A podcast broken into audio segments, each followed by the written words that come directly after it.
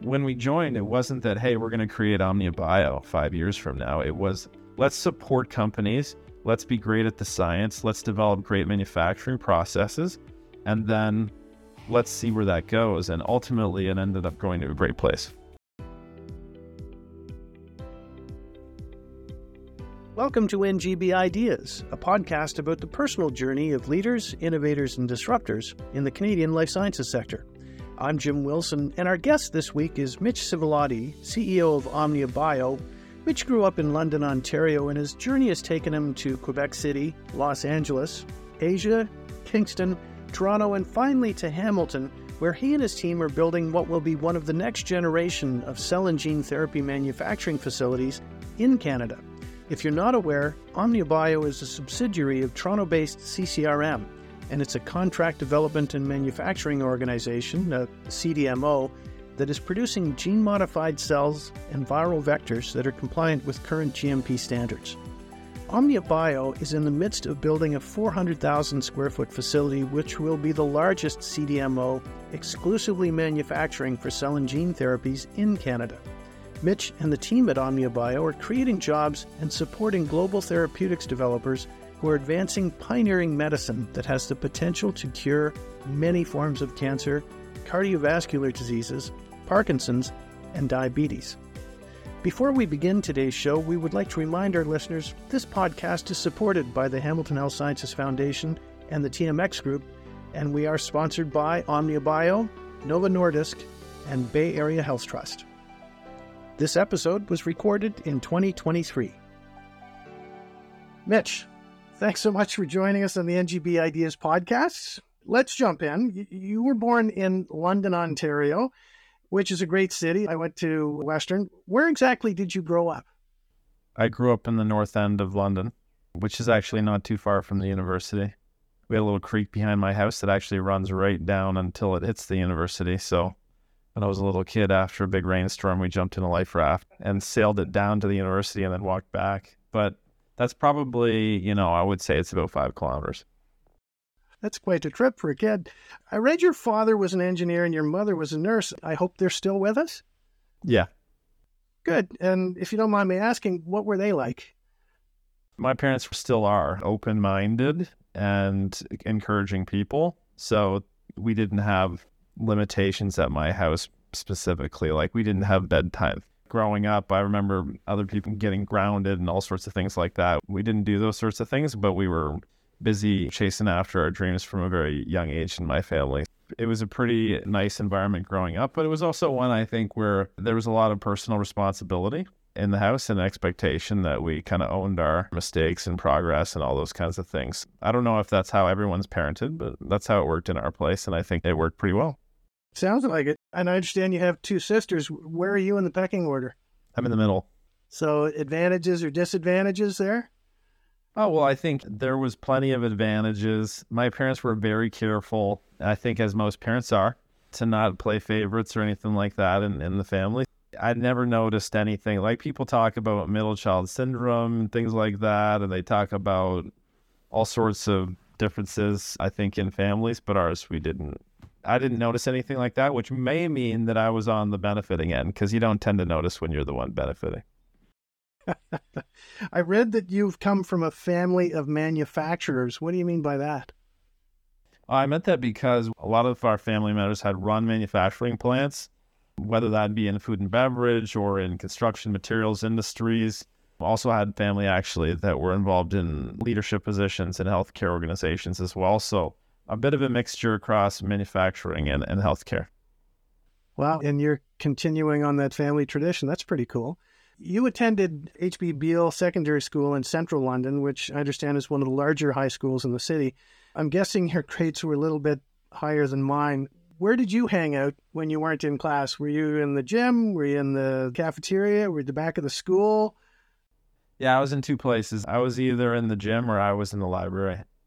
And were you on any teams in high school? Yeah, I played hockey and I played volleyball. I did a lot of different ones though, right? Another thing about our family is that we try to do a lot of a lot of things. You know, I played a bit of soccer, I played a little bit of wrestling. You don't really play wrestling, but I wrestled. I wasn't comfortable playing basketball, but gave it a shot for a little while. Um, so it's just a lot of stuff. Tried it all, but I focused on hockey. Hockey was my passion. How far did you take the hockey? Are you still playing? No, I don't play anymore, but I played up into kind of university intramural, which is quite a bit of fun.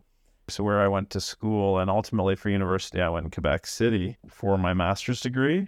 And they have an amazing, as you can imagine, amazing intramural hockey program at the University of Laval. So that's a lot of fun. They have a lot of levels and, uh, you know, everyone's involved. So it's kind of an important thing culturally. That's cool. I understand you were interested in biology and business from a very young age. Do you know how or where those seeds were planted? I had a lot of fun in biology in high school. We had a great program, we had some great teachers. I can remember a few of them. One of them actually was a collector of butterflies. His name was Mr. Nagy. I mm-hmm. really wonder if you heard his name, but that was quite some time ago. But he had a collection of butterflies, and this is how we studied mimicry. And so that was something that I never forgot. But just any of the teachers that I had, I had a great time. And so I continued with biology and ultimately felt that was a, an interesting place to go as opposed to going down a business track initially.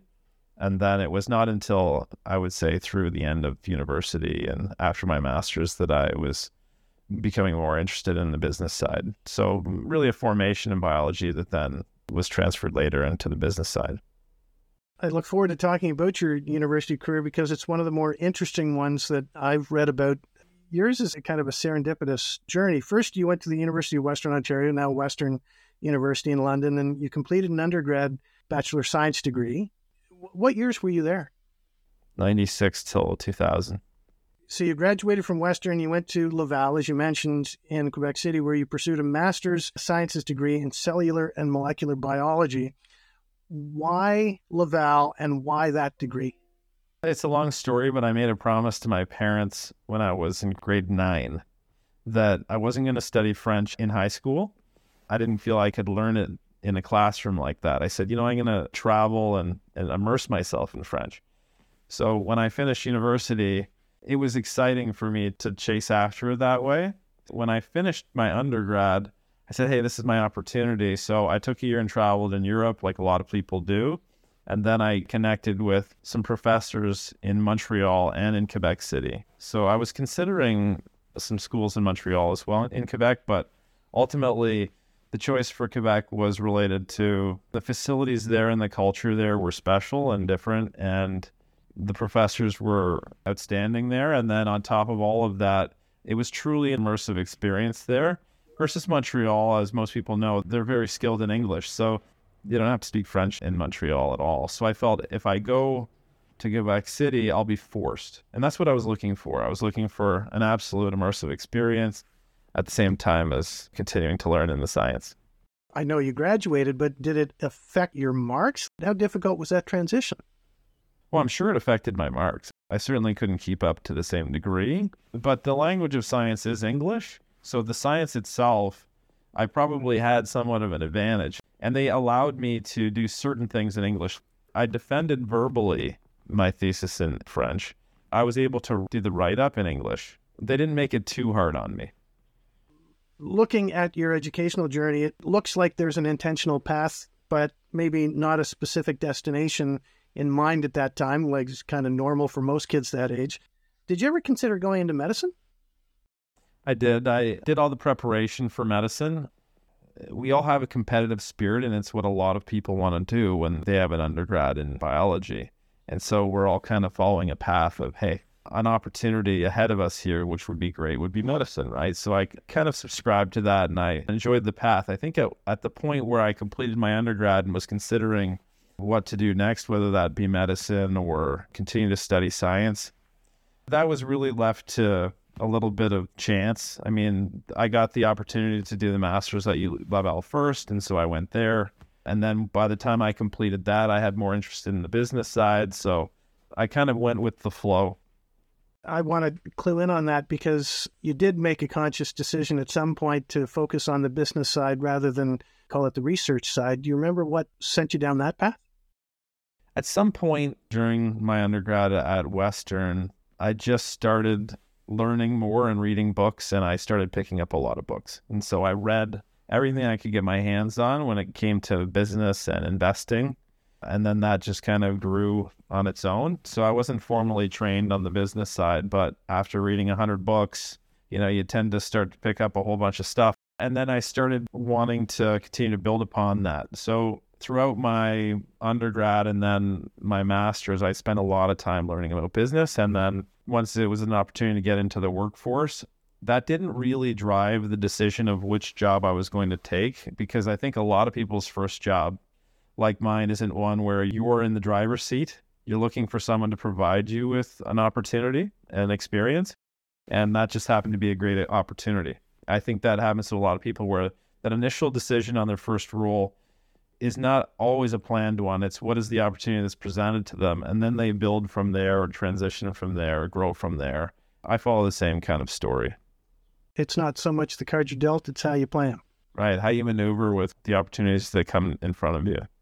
So you didn't formally study business administration, but you did a master's in finance. Could you tell us a bit about that degree? That was now quite a bit of time further, right? So it wasn't back to back to back. I stopped my formal education after graduate school in science. Then I went and worked for at least a decade in that time, I worked for Blue Chip, Pall Corporation, which is now Danaher Company, merging with Cytiva. Then I, I went through this startup phase where I created my own company and did a lot of work there, then transitioned back into a NASDAQ traded company.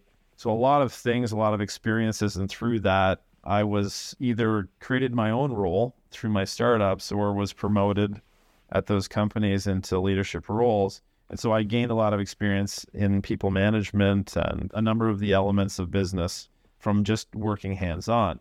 So after I've done all of that, and there's a lot of things that happen in life between all those phases, I just reached a point in around 2016 where I thought it would be interesting. And this was more of not necessarily directed at improving my job, but it was more this is very interesting to me. I want to learn more about the financial markets about monetary systems, a number of those elements that are specific to finance. And so I went to Queen's for more of an executive type MBA program that was one year to learn about those elements. So that was something I always wanted to do. And I'd read so many books on it. So I wanted to put all those pieces together. You started your business career in what, about 2002 when you went to, is it Pall Corporation? Yeah, somewhere around 2002, 2003 and you were global program manager for medical devices for regenerative medicine. How did you end up there? So what happened was Pall recruited me out of school essentially. So I hadn't finished the master's degree at Laval yet, but I was finishing it and I had kind of an eye on the timeline. So I was looking at opportunities. And frankly, I wanted to stay in Quebec, right? I was interested in staying there and continuing to work in that region one of the things that uh, you realize, or at least I realized, was every time I moved somewhere, I didn't really want to leave. I kind of got integrated. I liked it. I found reasons to love it. And then I wanted to stay. So after I'd moved to Quebec City, I wanted to stay there, but they didn't have enough opportunities, or at least at the time I was looking, there weren't opportunities for me. So Pall was interested, and it was a bilingual position. They needed someone who could communicate with their French clients. And so I'd spent almost two and a half years at that point speaking French on a daily basis, so I felt that I could help there. And so they brought me in. And then that started in Mississauga. And then Pall was responsible for moving me from Mississauga to Vancouver and then from Vancouver to Los Angeles. And the Los Angeles position was ultimately that global program manager for their cell therapy group. I started off in technical support. I moved into business development position. And then from there, they brought me more into marketing and, and strategy.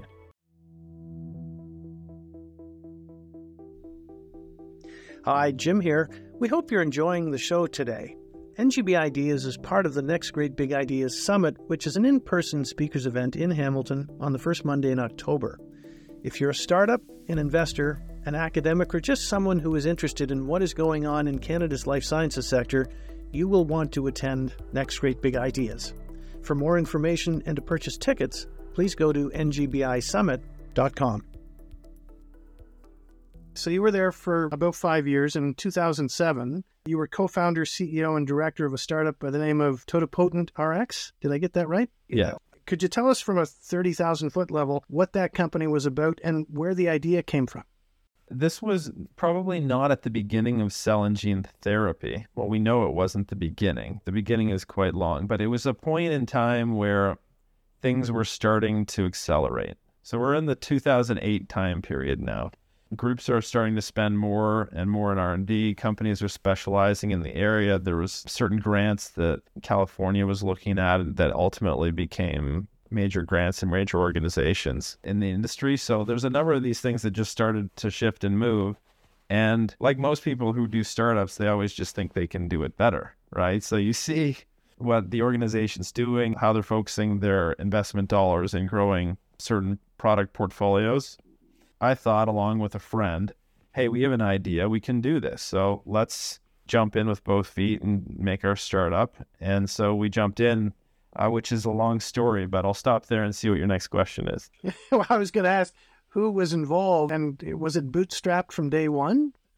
The story was that a colleague at Pall Corporation who I was good friends with, we just decided together, hey, this is an opportunity and this is kind of our chance, right? We were still young, you know, we had a lot of flexibility in our lives. So we thought, hey, let's do this. And we also had accumulated a certain amount of wealth that we could then put in the business. So it wasn't like we had $1 to get started and we completely bootstrapped. We had our own dollars, though. We didn't bring in external investment. And so we put our life savings into this idea and ran with it. And it worked out pretty well. Now, you ended up moving to Asia with that startup. And why did you make that move? Was it because of regulation or competition? It was funding. So we decided, hey, we're going to go to India. We have a differentiation in that we can attract partnerships from international companies who are looking to access India.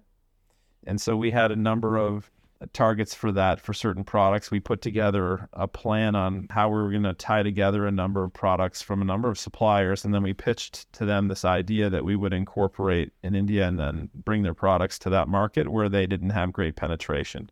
That started in the research market, but it evolved into related medical devices because of competition. I've been to India. It's a fabulous place. I think it's a fair comment to say that it's not for everyone. Where in India were you based? We started in South India in a city called Chennai. Chennai is the city that's it's kind of deep south, right? It's very close to where Sri Lanka would be in terms of just a rough location, right? It's not the farthest tip of India, but it's quite far south. So the temperatures are very high. It's a very tropical region in India. But after a few years, we also opened up an office in just outside of New Delhi. So we were in the north and the south. What was that experience like, just culturally and from a business standpoint? There must have been some advantages and disadvantages to doing what you're doing, but I can't imagine how exciting that must have been. It's a special environment, and because of the stage that the culture and the country was at as well, they were going through a very rapid growth phase at the time. A lot of inflation in everything from salaries to real estate products. And at the same time, you had a lot of currency changes as well. And so there's a lot of dynamics happening with those elements. And then also, we're bringing in new technologies to that country, and they were very interested in them. They're very interested in adopting them and finding ways to employ cell therapy there was always open to discussions and thoughtful brainstorming about how their medical system could be adopting these. And we ultimately ended up with a great partnership with one of the largest hospital chains in India. They knew that things were early, but they were open to the idea that, hey, let's invest in this, let's see where it takes us, and we can continue to grow. And that's ultimately how the organization evolved from initially being device focused and then highly regulated device focused, and then moved into patient access. So, supporting bone marrow transplant programs, supporting clinical trials. And it was through that that we then were able to start conducting clinical trials, develop a clinical research organization within our organization, and then we're able to generate data on patients that then ultimately became the value of the organization. So, again, where you start is mm-hmm. really not where you finish on these things. And it was through a lot of the foresight. I have to credit my partner, Ken Harris, on that. of understanding a little bit more about where we would end up with the clinical data, which then became valuable for US acquisition. And that's what brought us from India back to the west coast of the US in California, where we merged with a company based just outside of Sacramento and ended up back on the NASDAQ. Couple of guys get together, do this startup. It takes off at its height. How big was this company? I think that we had probably around 60 staff. It's funny, you put that in the context of our IT companies today, and they're just massive companies, thousands of employees that have ramped up super fast. But in the medical space, I felt that we grew quite rapidly and it became a very effective organization for developing the science. And then from the US, we were continuing to build upon that in order to ready it and frame it, improve it, put the quality systems behind it so that it would be applicable to international regulations. So that company was purchased in what late 2013 by Thermogenesis, which became Cesca Therapeutics. And in January 2014, you came back to the U.S. with Cesca as a senior vice president, general manager, and director of international subsidiaries, which in my mind sounds like you spent a whole lot of time on planes. I did. A lot of travel, a lot of different countries. So I got very well acquainted with many parts of the Asia Pacific, some favorite places in Singapore, and spent a lot of time in South Korea which is funny because of the connection to Omnia Bio now with our South Korean investors, right? A lot of Asia, a lot of time in Europe, though, too. We were manufacturing devices at a ISO 13485 plant that we built in Gurgaon, which is just outside of New Delhi. It was one of the first GMP facilities that I designed and constructed. And then we were exporting into various countries in Europe from there. So we had a number of things happening. We maintained the device business sort of as long as we could. But ultimately, the service business and the therapeutic development business gained the most momentum and the most rapid value increase. And that's why that ultimately ended up being the focus. And it sounds like you had a successful exit. What happened there was that Thermogenesis had a specific medical device that was in a trial that we were running. And so we wanted to do a deal with Thermogenesis related to that connectivity. They had the device, they manufactured that device. We had transitioned that into a therapeutic, at least a component of therapeutic treatment, and then run the trials. They saw the value in the patient data. We saw the value in the device. And so there was a marriage there that made a lot of sense for the organization. So we combined those. And that's how I ended up at Cesca the merger between Thermogenesis and Totipotent RX became Cesca. And you were with Cesca for almost exactly two years. And at that point, you'd been away from Canada for the better part of a decade, and you decided to come home. What prompted that move to come back? Well, I think there's a couple of things. One is just timing. So we transitioned into Cesca. I was there for two years. We transitioned the technology, connected that company, it was just about the time that it made sense to step on to the next opportunity. The other part would be I had always planned to come back to Canada. When you're running around the globe a little bit for a decade, there's certain time periods when you have to make a decision. And after around 10 years, roughly, it would have been a little bit less. You know, I thought this is a good time to move back and see what next opportunities would be. But you have to remember that when you make that change, you're thinking that, oh, next year I could be in another country or I could be doing something entirely different. So it's not like I'm moving back necessarily forever. Everything is kind of a little bit more flexible, in, in my mind, at least it was. So I came back. I didn't plan necessarily on staying forever, but now what is one year's turned into 2023. So it's been seven years now. When you did come back, you had an opportunity to do something that many of us only dream about. You got to take a bit of a break. That's when you went to Queens, is it? Yeah. Did yeah. that degree? So was that prompted by what you've just gone through? I think well, I want to continue down this business path. Why down that path and why Queens? I think that I came back a little bit without a plan. You have to remember when you're going to return from another country, there's all sorts of things that guide that decision in terms of timing, right? there's an opportunity coming to an end, but there's also immigration and tax reasons. I'm sure I came back in December. I wanted to come back before the end of calendar year.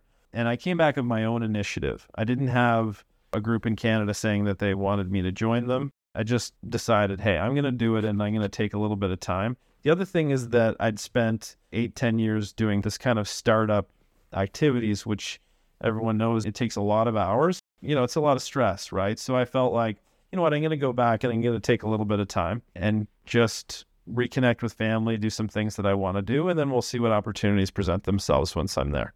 Sounds like you were doing a bit of introspection, trying to figure out what next steps were. Yeah, and I think you need that to understand what it is that you want to do. Sometimes take a little bit of time to say what's important to me. I'd like to back up a few years for our listeners because in June 2011, the CCRM, the Center for Commercialization of Regenerative Medicine, was founded in Toronto. So you're overseas, there's some stuff happening here. And I would appreciate talking about the CCRM and regenerative medicine for a moment.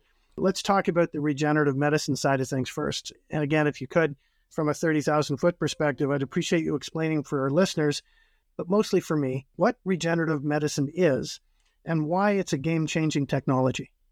Regenerative medicine, broadly speaking, is the use of cells and tissues or biologics to treat disease or injury. And so the thing that we're really reaching for there is for it to be curative.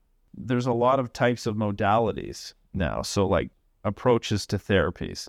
We have our traditional pharma, which is always advancing, always finding new ways to help. But that moved into biologics, which I think culminates around antibodies or monoclonal antibody use. And so those have also been very helpful from a therapeutic standpoint. But then regenerative medicine steps in and asks will cells themselves be valuable or can we create more complex tissues using those cells? But that actually opened up a whole new door here, which is can we modify those cells? How do we modify them? So now you moved into gene modification. Gene modification brought with it technologies in viral vectors. And now there's either using viral vectors to modify cells or using viral vectors to directly treat patients. That was some of the first treatments in COVID. COVID brought about a lot of investment into biologics manufacturing and research, which then brought us to another modality in mRNA that really was around for quite some time, but really picked up speed and got the investment it needed uh, during COVID. And so you move really rapidly into all these different approaches that collectively we're talking about from the perspective of Omnia Bio and perspective of CCRM how do we use cells and tissues to treat disease? But the technologies that can then help modify those cells or act as co treatments or even treatments on their own. There's so many technologies in biology now that are advancing rapidly. I mean, if I was to just take a step into gene editing, the number of technologies for gene editing and the advancement of gene editing has been very rapid, a lot of new ideas over the last half a decade. And these are things that we continue to research and try to integrate into manufacturing platforms through our partnership with CCRM and at Omnia Bio. So there's a lot happening there. There's going to be a lot of opportunity. And I think all of those modalities will have a place of specialty where they're quite valuable, whether that be for oncology treatments or more specific non oncology based treatments there's a lot of opportunity for all of those things to find a place. And so we're specializing in a focused area where we modify cells for specific applications. But again, very interesting time. A lot of new and interesting things coming out every year. I should say less than every year now. We're actually in one of the most exciting times, I think, in terms of translation of all the research that's come before us.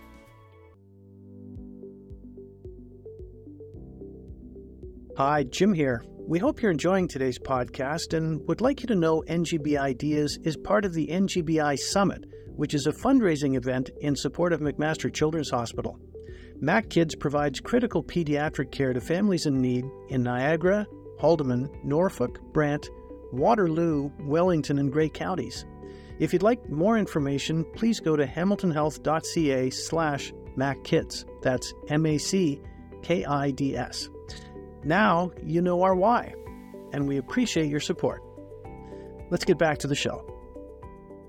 I'd like to take another step back and talk briefly about CCRM and the, the difference between CCRM and Omnia Bio. CCRM is a not for profit organization that supports the development and commercialization of regenerative medicines and technologies with a focus on cell and gene therapy.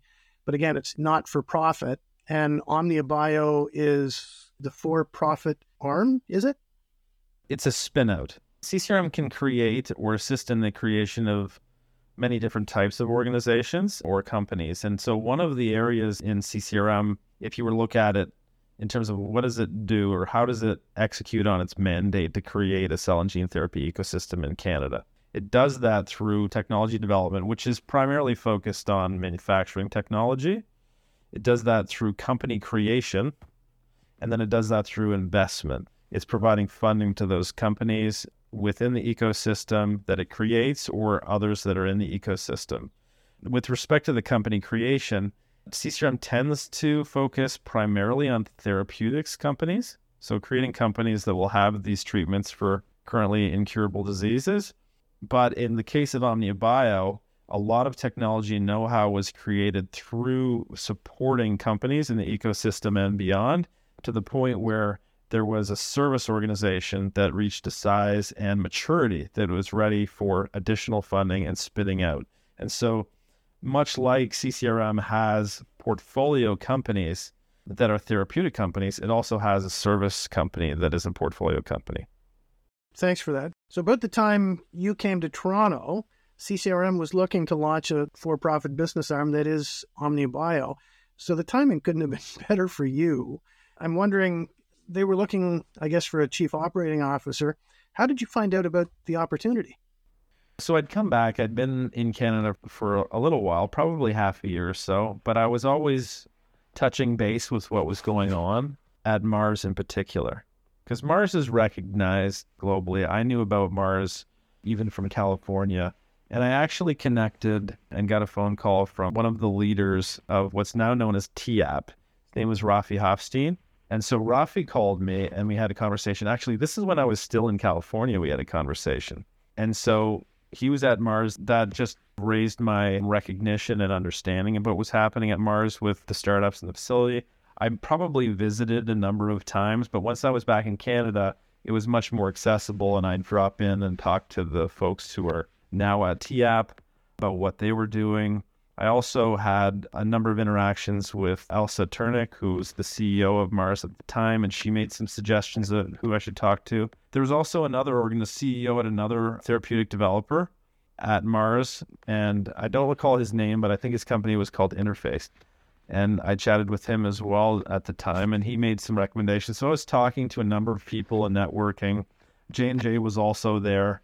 I think I went to a number of events at J and J, I'd also reached out directly to CCRM and talked to them and understood there was potentially an opportunity. But then ultimately, I think CCRM needed some time to understand what it was they were doing and what they needed, and then came back to me and we figured out a way to work together. How did that initial conversation go? It's like, well, what you're describing is my sweet spot. Who had to convince who? You have to think back to the time and where CCRM was. I think they were a smaller organization than they are today. CCRM has over 200 staff today. It's a little bit different. They have a, a lot of systems and maturity behind them. If we go back seven years, I don't think those same pieces were in place. And so they had multiple needs. They probably needed someone to help them build the business around providing these services in manufacturing and process development. But I think they were also thinking about how they were developing their investment business as well, thinking about how they were going to invest in companies and how they were going to create companies. So all those things were happening at the same time.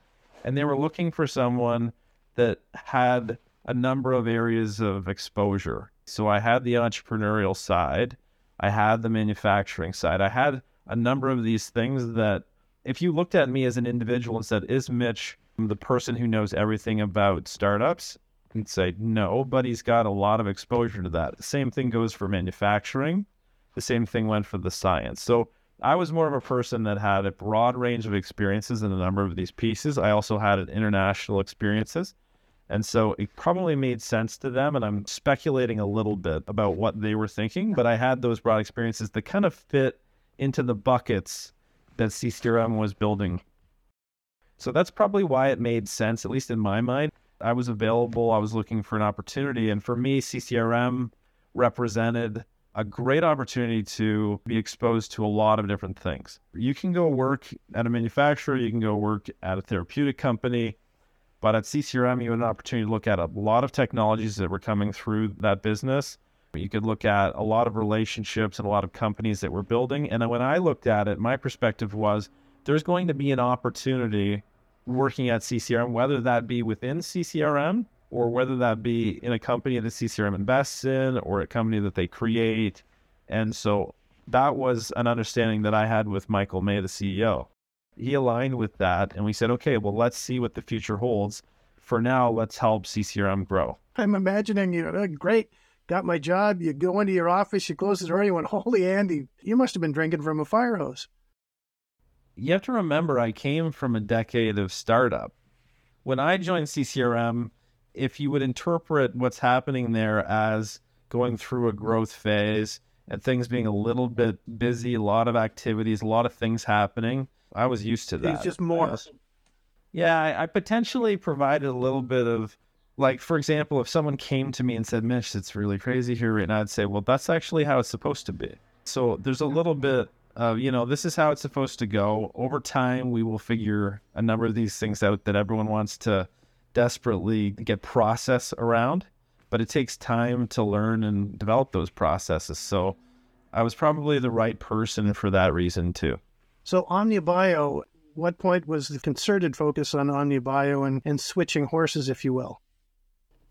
Well, OmniaBio was something that happened only after we'd built the business. With CCRM's pursuit of supporting startups, they needed to be able to provide services to those startups. So come work with us. We'll help you with your process development. So you can imagine how initially you're doing small projects with groups to help them.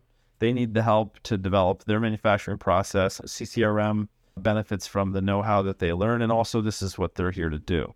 And that grows another customer after another customer it starts to build on itself and you start developing real expertise, a lot of operating procedures that you can then provide. You become more commercially mature so that you can contract more rapidly with organizations, become much more professional about it. And so when we joined, it wasn't that, hey, we're going to create Omnia Bio five years from now. It was, let's support companies. Let's be great at the science. Let's develop great manufacturing processes.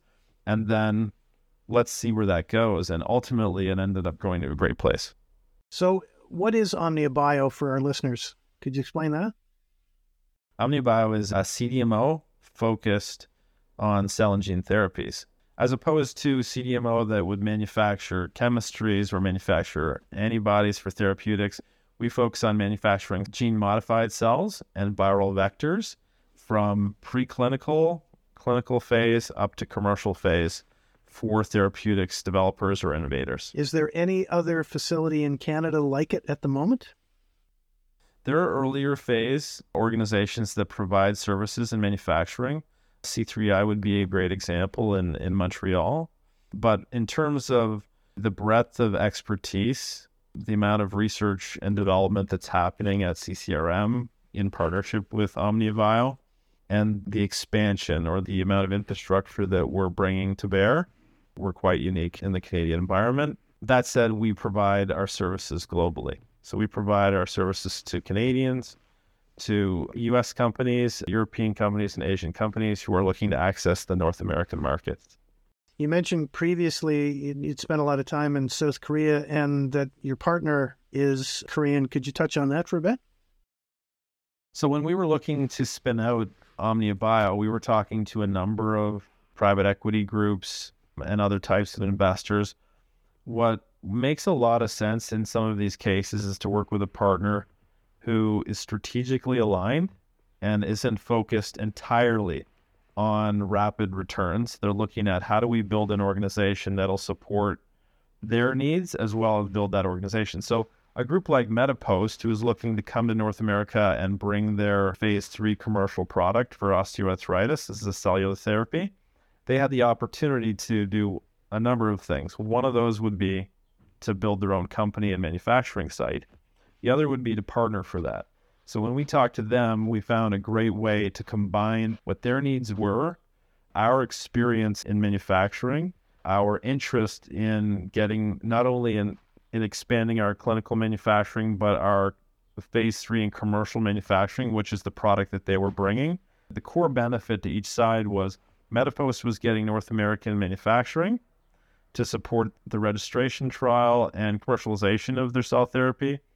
And then Omnia Bio was getting funding, and we were also getting a phase three commercial client to join with us and fill part of our facility's capacity. OmniaBio is currently constructing a 100,000 square foot manufacturing facility at McMaster Innovation Park. There's a pretty strong partnership there as well, isn't there? Indeed. That was initially, I think, something that you and I worked on, right, Jim? And that was we were looking for a location in the greater Toronto area. We visited a number of sites.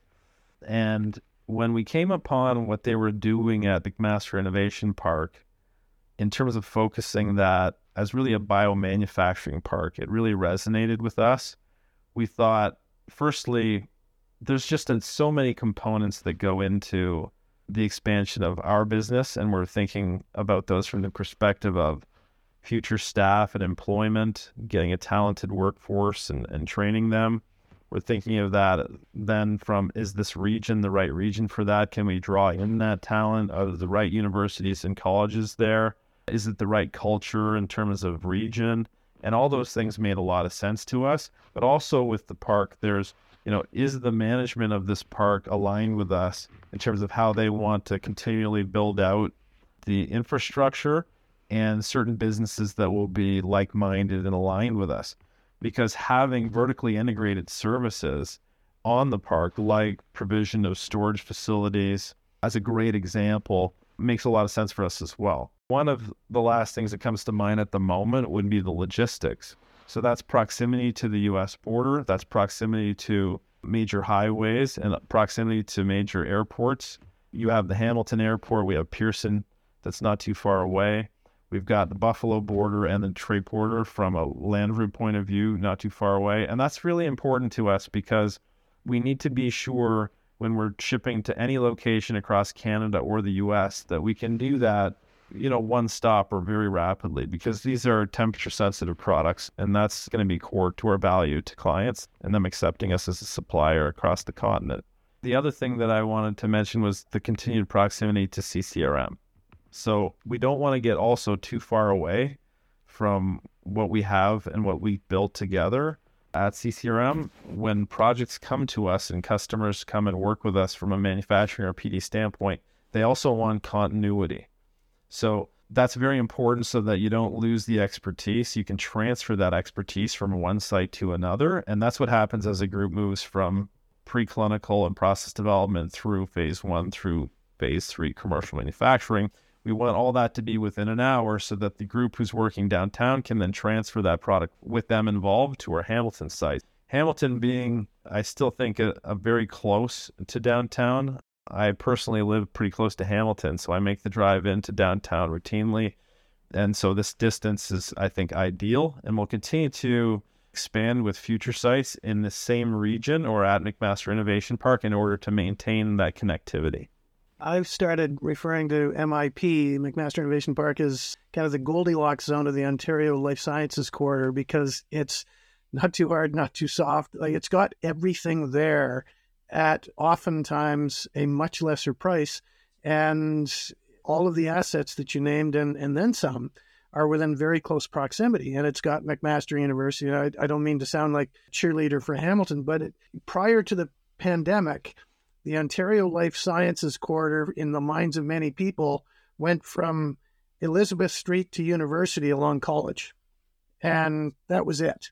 And then once the pandemic forced us to reevaluate where we were going to work, all of a sudden people started looking further afield and areas like London, certainly Hamilton, Waterloo has got a very strong and vibrant medtech community, but Kingston and of course Ottawa and Windsor, as we heard in some previous podcast episodes. So there's a lot of cool stuff going on. I appreciate you bringing up those other regions because it certainly is an end at Hamilton.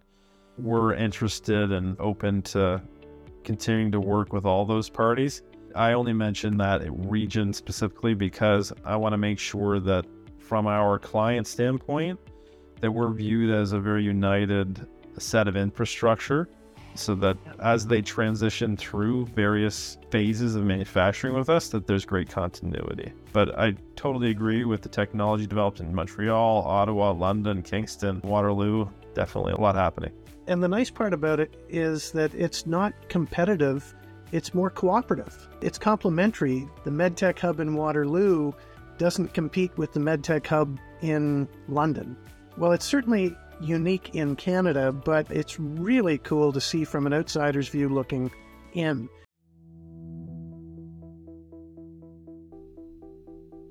We'd like to take a moment to remind our listeners this podcast is part of Next Great Big Ideas, which is a fundraising event in support of McMaster Children's Hospital that is taking place in Hamilton on the first Monday in October. For details, please go to ngbisummit.com. I'd like to take a step back for a moment and talk about you again, if we may. You've had some ups and downs, as everyone does in their careers. What's been the biggest setback for you, and what did you learn from it? How did you overcome it? To give one example, which was kind of a bigger one, was when we sold the startup and merged to create Cesca. There's a lot that happens there in terms of who's in charge after the merger a lot of people think that you're going to be happy to sell off the thing that you've built because you get value for it. So you're thinking, oh, I built this for a long time. And maybe everyone can immediately identify with this. It's not that special of a thought. But that is, you spend a lot of time building something, and then finally you can get value for it. Let's just say that you bought a house and you did a bunch of improvements to it and then you sold it. After you sell it, there is a bit of remorse there. You know, how much I put into this as the years kind of go by, you think about, well, what could I have done with that if I had stuck it out in a different way or if I'd done that a different way? I think that the choice made a perfect sense at the time, and we forget about all those little reasons that made it make sense, and we sort of focus on big stuff. But also, it was how we managed that, how the management teams came together. Um, and so there was a lot of learning about those things that perhaps I didn't understand or underestimated about board structure, management structure, and the relationship between organizations when they merge because every organization has a different culture. And in some cases, you'll see large organizations, they make an acquisition, but they leave that acquisition to operate as an independent company, but they just own it. Versus the one where they do a merger and they completely merge those organizations and make them into one where they have to bring the cultures together. Those are two different models. The latter is what we did. And we merged basically a medical device company with an entrepreneurial therapeutic company. Medical devices companies tend to be a bit more conservative in culture. So we combined a more conservative company with probably a more entrepreneurial company, which had a lot of excitement. That's good way to put it. At some point, a bit of seller's remorse, which I would assume everybody goes through going from being their own boss to having to answer to other people at some point. Let's turn that question around. What's been one of your biggest wins and what did you learn from that? You know, I could talk about the same exact scenario and call it like a biggest win too. Let's say you're going to do a startup right? And you spin it out and you start off in kind of your living room or your basement. There's a lot of fear involved. There's a lot of points in time there where you're thinking, this is actually going to end and I'm going to end up with nothing a few months from now. Because you're watching financials, every customer becomes extremely important or investor becomes extremely important. And so you're just doing everything you can to advance the organization, plan for the future, but also worry about today and where everyone's paycheck who works for you is going to get. So there's all these elements. When that culminates in a success where an external third party sees a lot of value in what you're doing and wants to merge with you or acquire your technology or whatever it might be. In my situation, it was acquire the company and technology. That also was just a major validation of the 80, 100 hour weeks that we were doing for six, seven years. That was a great success as well. As, and I would say, ever since I did that startup, I would say so many lessons associated with the hardships in there. And the fact that that was validated ultimately may have much more impact on the positive side than some of the challenges associated with how to operate that once you do the merger or are acquired. So the benefits definitely outweigh the challenges. One of the things I like about doing this podcast is watch people's face light up when they're they talk about something that they're passionate about and you're obviously passionate about what you do. What do you like most about your job? What gets you out of bed? There's a lot of things that are really just super interesting about manufacturing. The optimization, the improvements, finding ways to do things better and faster. But it's also the technology, and then it's the impact in healthcare and on the patients.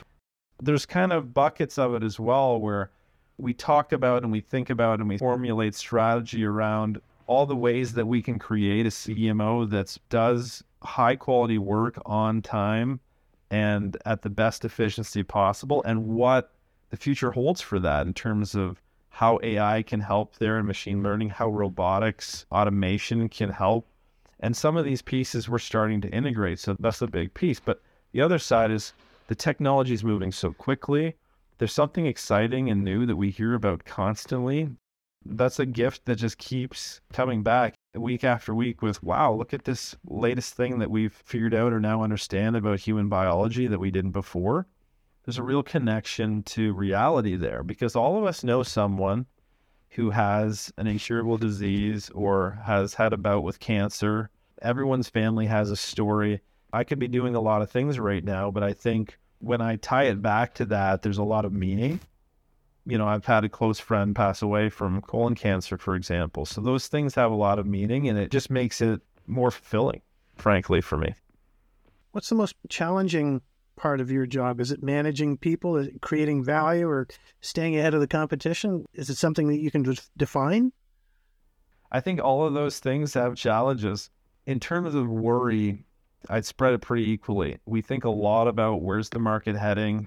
How do you invest in a smart way in the technology of the future so that you can continue to provide differentiation and value to clients? Like we think about that constantly what are customers doing? What are they planning? We're going to conferences, trying to understand those things and integrate those into our research and development plans.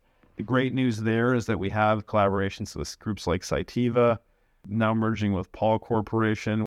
We have a tight collaboration with CCRM as our owner. We have that collaboration as well as with our investors, Medipost. So we're getting a lot of opportunities to learn, a lot of opportunities to share ideas amongst 80 to 100 plus scientists that are surrounding us and, and providing you know new ideas and ways to research them. This is an exciting time on that side. On the people side there's you know we're growing a new organization. That's a very intensive process of finding the right talent investing in them putting in the programs to properly incentivize and um, also just create passion in their minds about what we're doing. And so that's also a very challenging time. And it's something that I lived through quite a bit in my own startup, having hired and hundreds, maybe thousands of people over the years. We've gotten a lot of experience there. And that ties back to, you know, our investment in recruitment and training systems. Something that we view as a differentiator for our organization now is the investments we put into an internal recruitment team, but also a team that focuses on technical training. So, building out training sites, having hands on infrastructure, and also specialized training programs specific to our manufacturing platforms. This is something that we've done in the past, but I think the degree to which we're investing in that now and making that really a special differentiator for us is something we haven't brought to this level in the past. I've got so many more questions I, would love to ask, but I want to be respectful of your time for the younger listeners, we're getting the age, at least I am, where everybody's a younger listener. But those who are just starting out their careers or in university looking at a career in STEM, is there any advice that you've received over the years that you would pass along to those people? I think there's a couple of things. One is kind of my own. I don't think anyone told it to me, but it was that you really can't see past the horizon. And I don't know if there's an expression for this one, but I usually go hmm. with the expression. The point is that you can only see what you can see. And so you have to take a bit of a plunge and reach your horizon, at which point you'll see where to go from there. You just can't figure it all out in a business plan day one. It doesn't mean that it's not valuable to create a business plan. It is highly valuable. You have to know what you're going to do for the next, whether it be six months, a year, two years. But there'll be a point where you reach the horizon or the finish point of, hey, I've done kind of what I planned. Now I can see that, hey, I missed this, or this is the piece that we didn't appreciate, and we need to pivot. And it was a benefit of working with business partners like Ken Harris that allowed us to say, hey, we need to pivot quickly in my startup and make that happen. And pivoting is about education. Ultimately, reading a lot, attending conferences, talking to people, but spending the time to read and understand certain elements, whether that be the business or technology, allows you to transition your business quickly so that when you do hit that speed bump, that it isn't a terminal speed bump. The other part that it is an expression that was told to me was really about achievement. This is what the expression was. You can't save your way to greatness. There's a lot of information, I think, that drives behavior about being kind of financially mindful.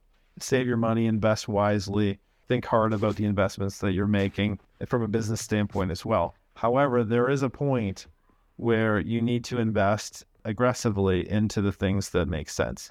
And so there was a, a business partner that I had or an advisor who said, you know, Mitch, we'd love to be able to do this on a shoestring, but we're going to have to select one thing here and invest heavily and make it happen. I always remember that, and I continue to see it in a number of the folks in my organization or in other organizations where they're trying to help the company by saving money in every area really cutting costs. All those things are important.